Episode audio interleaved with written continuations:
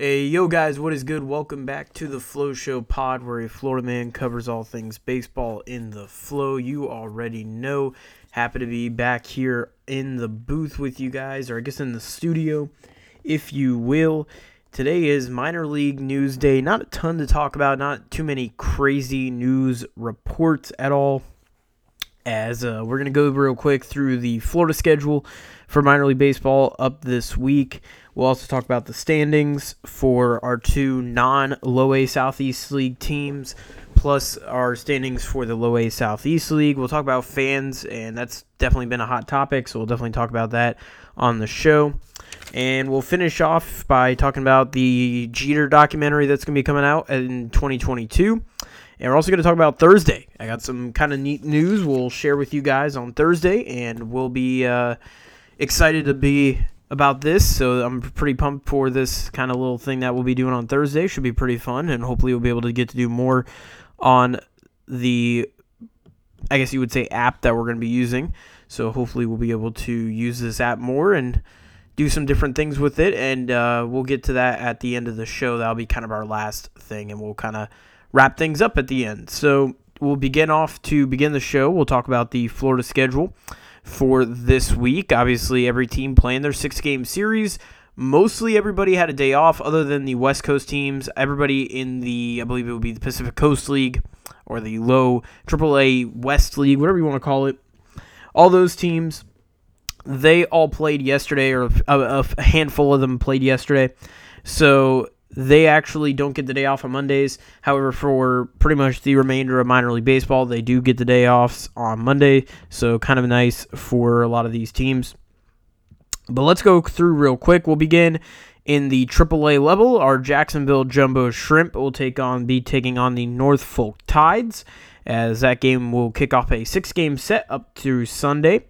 The Jacksonville Jumbo Shrimp obviously are with the Miami Marlins organization. Norfolk is with the Baltimore Orioles organization, so should be an interesting game there. Jacksonville just played the Durham Bulls, who have been very hot. I mean, they have a very good lineup, very good team.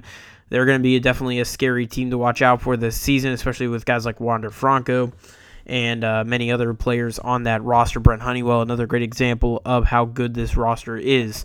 So, again, Jacksonville and Norfolk will kick off a series in Norfolk, Virginia, starting tonight.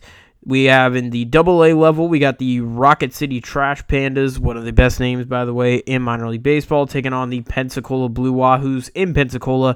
Very nice stadium, by the way, up there in Pensacola. But, anyways, they will be taking on them starting a six game series tonight. So that will begin their series against Rocket City. Then we go into the low A Southeast League, obviously, pretty much the Florida State League. Jupiter will head over to Daytona or head up to Daytona to take on the Tortugas. Lakeland and Bradenton will be kicking off a six game set tonight in Bradenton. St. Lu- Lucie will be taking on the Palm Beach Cardinals. And uh, if you guys don't know, Palm Beach, I believe every Tuesday, Wednesdays, and Thursdays, they're not open to the public. We'll see if that changes with some of the new rules that have came out and some of the new, you know, things that have came out for fans. Again, we'll talk about that later in the podcast. Um, but yeah, St. Lucie taking on the Palm Beach Cardinals. And that will be at Roger Dean Chevrolet Stadium. Fort Myers heads up to Tampa to take on the Tampa Tarpons after just playing the Clearwater Threshers. Clearwater went all the way down to Fort Myers. Fort Myers now has to come all the way up to Tampa to take on the Tampa Tarpons in Steinbrenner Field. And the Dunedin Blue Jays, who just finished off a series in Clearwater, they will stay in Clearwater. However, this time around, they will be the road team as they will take on the Clearwater Threshers, unlike in their last series where they were playing the Bradenton Marauders. So that is, again, your schedule. Uh, begin from the AAA Jacksonville Norfolk, AA Ro- Rocket City, and Pensacola. As for the Low Southeast League, Jupiter Daytona, Lakeland at Bradenton, St. Lucie at Palm Beach, Fort Myers at Tampa, and Dunedin at Clearwater. Looking at the standings now, we'll take a look here real quick. And for Jacksonville, they are eight and four in second place in the East Division in their division, or I guess the East Conference. I don't even know what you want to call it, International League, whatever. They are in second in their division. So a good start for them so far in the year. Pensacola, they're six and six. However, they are first in their division, so pretty good start for them.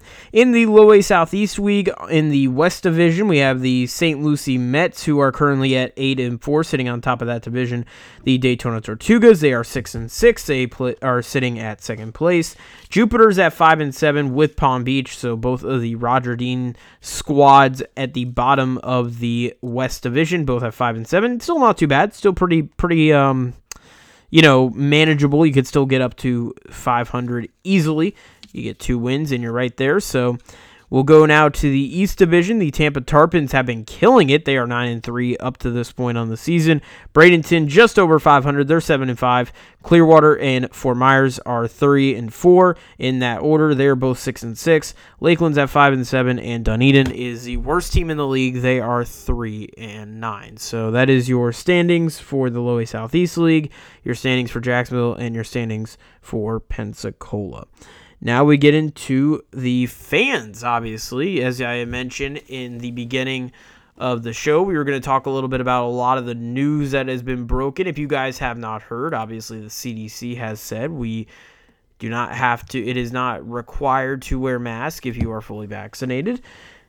But anyways, a lot of stadiums with a lot of this news that has been broken, where the mask rules are being a little bit, you know, taken away, we uh, are going to be having a little bit of changes with some stadiums, and this is very exciting. Obviously, some stadiums have already announced that they will be doing full capacity, which is very awesome. Pittsburgh, I just saw online, they will be opening up full capacity by July 1st.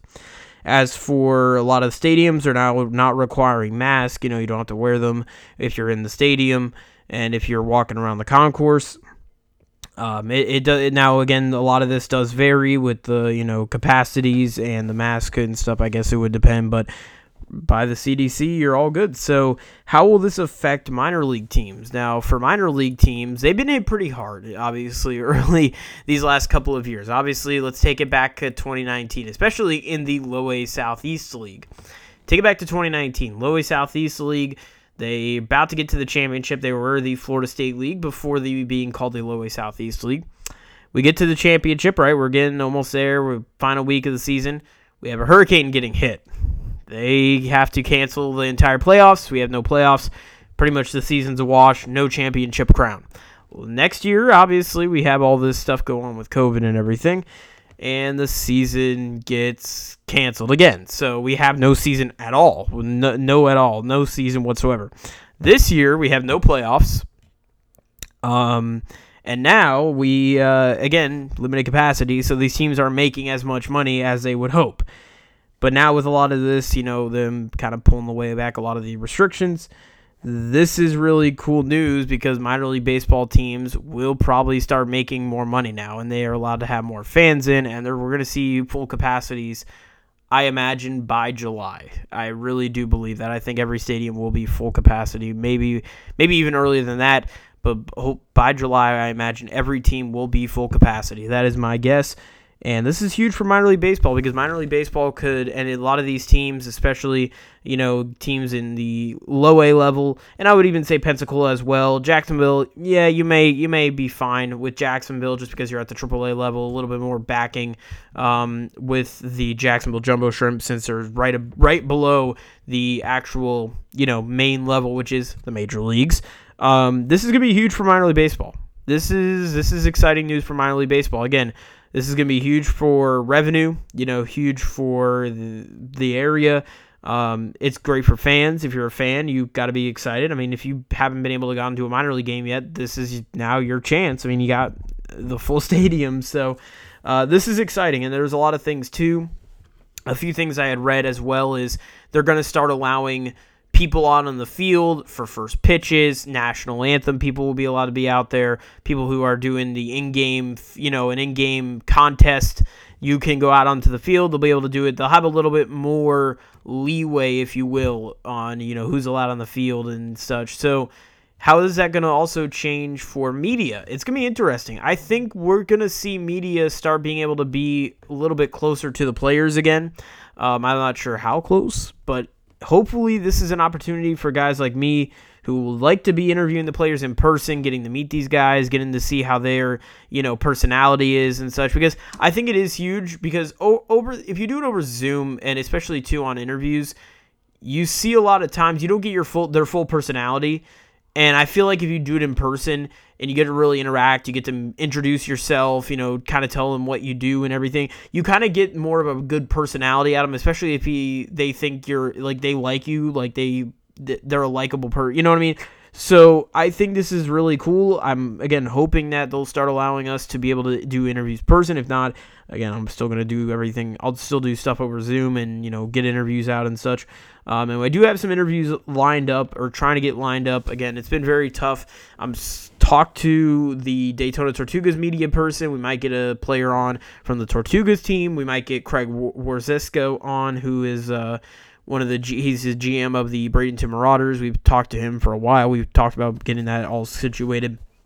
So a lot of exciting stuff coming on the way for us here on the Flow Show Pod. Again, a lot of cool things coming up. Again, a lot of you know ideas, different you know things we want to try and incorporate. Get kind of more involved and really get the brand out there because I think that's what's huge is get this brand out here, get the rebrand out there, and uh, really just kind of go you know full out on it. But uh, again, really exciting to now see that you know stadiums are to be at full capacity. We're not to be requiring masks. I mean, there's a lot of positives here going forward. Um, and again, this will be great for minor league baseball. This is really huge, especially for a lot of these lower end teams who could really use the money, who could use the revenue to really boost back their team again. Because again, last season, these minor league teams didn't have much to do last year. They didn't have much revenue, and this is going to be huge for a lot of these minor league teams, and even even the minor league teams, even for a lot of these rebranded draft league teams, or even the you know. Um, what is it? Even the independent league teams and such. This is going to be a huge year, and I'm excited to see where this leads to. I'm, this is really uh, good news coming from Major League Baseball and their company and their group and organization. So very exciting. So we'll now get into our next topic on the show. Uh, we we did say we were going to talk about this the six part Jeter documentary. This is exciting, man. I'm actually really pumped about this. So there's going to be a six part documentary. I'm not sure when the scheduling is going to be. Uh, obviously, this is not going to be out till 2022. If you haven't read, Derek Jeter will have his own documentary. It's going to be called The Captain. I'm very excited about this. This to be a. I, I really think this could be a very good documentary. Um, because the thing about Jeter is is he's not. I would say very well known behind the scenes, if you will. Like, I mean, like we all know him as a very lovable player and we all know him as a guy who was very passionate about what he did. He was a heck of a ball player, obviously. I mean, Hall of Famer, you know, now the owner of the Miami Marlins.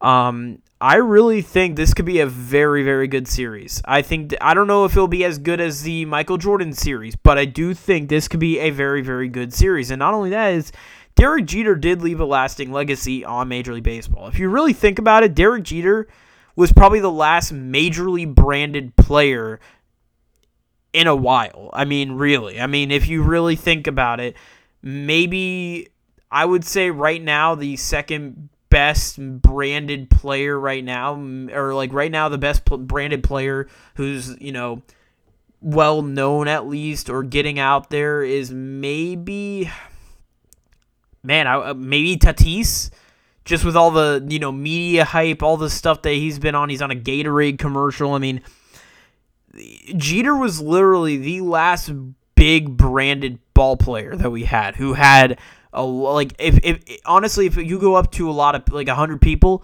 I would say about 90% of them know who Derek Jeter is. I mean, Derek Jeter just left that imprint on a lot of baseball fans and on not only that, the pretty much the world. I mean, he was a great player and he did a lot, and he, again, he was branded with Jordan. Jordan had a great, you know, connection with Jeter, and he still is good connections with uh, Jordan and their brand. So, and that would be really cool if they can get Michael Jordan on this and you know talk about Jeter and his connection with them. I think that could be really cool because obviously, um, if you guys don't know, the producers are from the Last Dance. They they created the Last Dance. They were part of that whole work, and obviously we all know that was one of the better, be, probably one of the best documentaries maybe ever made. It was a very, really, really good documentary. Very interesting to, you know, read about that. But, um, I'm excited, man. This Jeter documentary I think could be really good. I'm excited to see where this goes. Um, you know, I'm hoping that they talk about maybe his minor league career, you know, talk about his time maybe with the Tampa Yankees, you know, really and capitalize his entire I mean, obviously life story and obviously I would love to see some of his minor league talks, you know. I want to see you know what he was like in the minor leagues and then maybe how he transitioned into the major leagues and I want to see if there's any, you know, juicy information that we didn't know about Derek Jeter. I think this could be a very, very fun documentary. I'm very excited about this one. Another one I'm also excited about. This I really won't talk in too much, but it is a very good documentary. I'm excited to watch. Is Drew Robinson? If you guys don't know, he's a guy who's been playing with one eye. Um, it's a little bit of a graphic story. We won't bring it up, but uh, definitely that documentary is going to be really good. That's on the it's going to be an E60 that will be coming out here in uh, I believe a few weeks. So that's gonna be an exciting documentary as well. But I'm really I'm really excited to see how this Jeter documentary turns out. I think it can be a very interesting documentary. And I'm also excited to see too if they involve him buying the Marlins, you know, what that process was like, you know, really ch- going from a different you know, ownership group to then his ownership group and now, you know, changing things and really changing the landscape of that ball club. I'm excited to see where they go with this documentary. I mean, obviously it's going to be mostly about his playing career, I imagine, and about, you know, him off the field, his relationships. I would like to see his relationship with A-Rod, what that was like. There's a lot of fun stuff that could be talked about in this documentary. I'm really pumped about it. Again, it's a six part documentary. It'll be released next year on ESPN in 2022. I imagine it will probably be like the Michael Jordan documentary. Every, you know, Sunday night they'll have it aired, you know, maybe, or, you know, every Sunday afternoon. I don't know how they're going to do it, but I imagine it's going to be like every Sunday night, maybe right before baseball season. Be great to do it before spring training.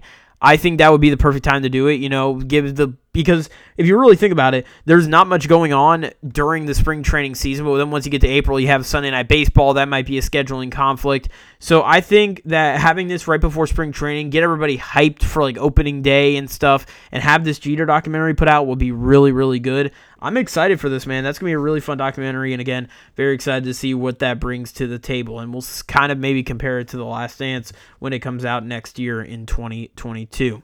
Finally, we'll talk and close things out here about our broadcasting. So we have kind of partnered a little bit with Colorcast, and on Colorcast, we're going to be announcing games, minor league games this is kind of cool actually. So i'm not associ- i'm not doing this with the you know via the bradenton marauders or the lakeland flying tigers. What i'm going to be doing is on colorcast which is very much like sportscaster. It's like a twitch for broadcasters almost in a sense.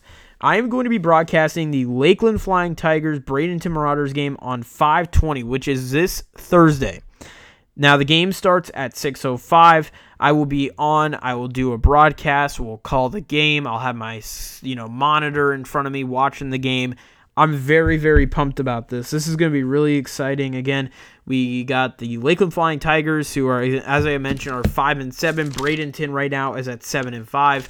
They play on Thursday, which will be the third game in the series. So this is pretty cool. I'm excited to get to try out this, you know, app, try out this platform, see what this platform brings, and uh, I'm excited to hopefully get some of you guys to join in, comment, you know, have fun. And if this goes well, maybe we'll hope to do more of these. I mean, we have there's two other teams that also broadcast games. We could do Jumbo Shrimp games, we could do Blue Wahoos games, we could do more Bradenton games. Heck, even if we wanted to, we could call another minor league game like uh, outside of the state of Florida and not really make it all about the Florida teams. But I'm really excited. This is going to be really cool. Again, 520. Game starts at 6.05. I'll probably be on maybe about 5, 10 minutes beforehand. Maybe do like a little pregame if I'm able to. Again, I don't know how this whole app works. We're going to really figure it out kind of. We're all going to go into it pretty much blindly. So we're going to see how this all works, but I'm excited to get to try out that uh, Colorcast app. I actually been talking to them and their marketing people, so that's really cool. I got a little graphic that I'll use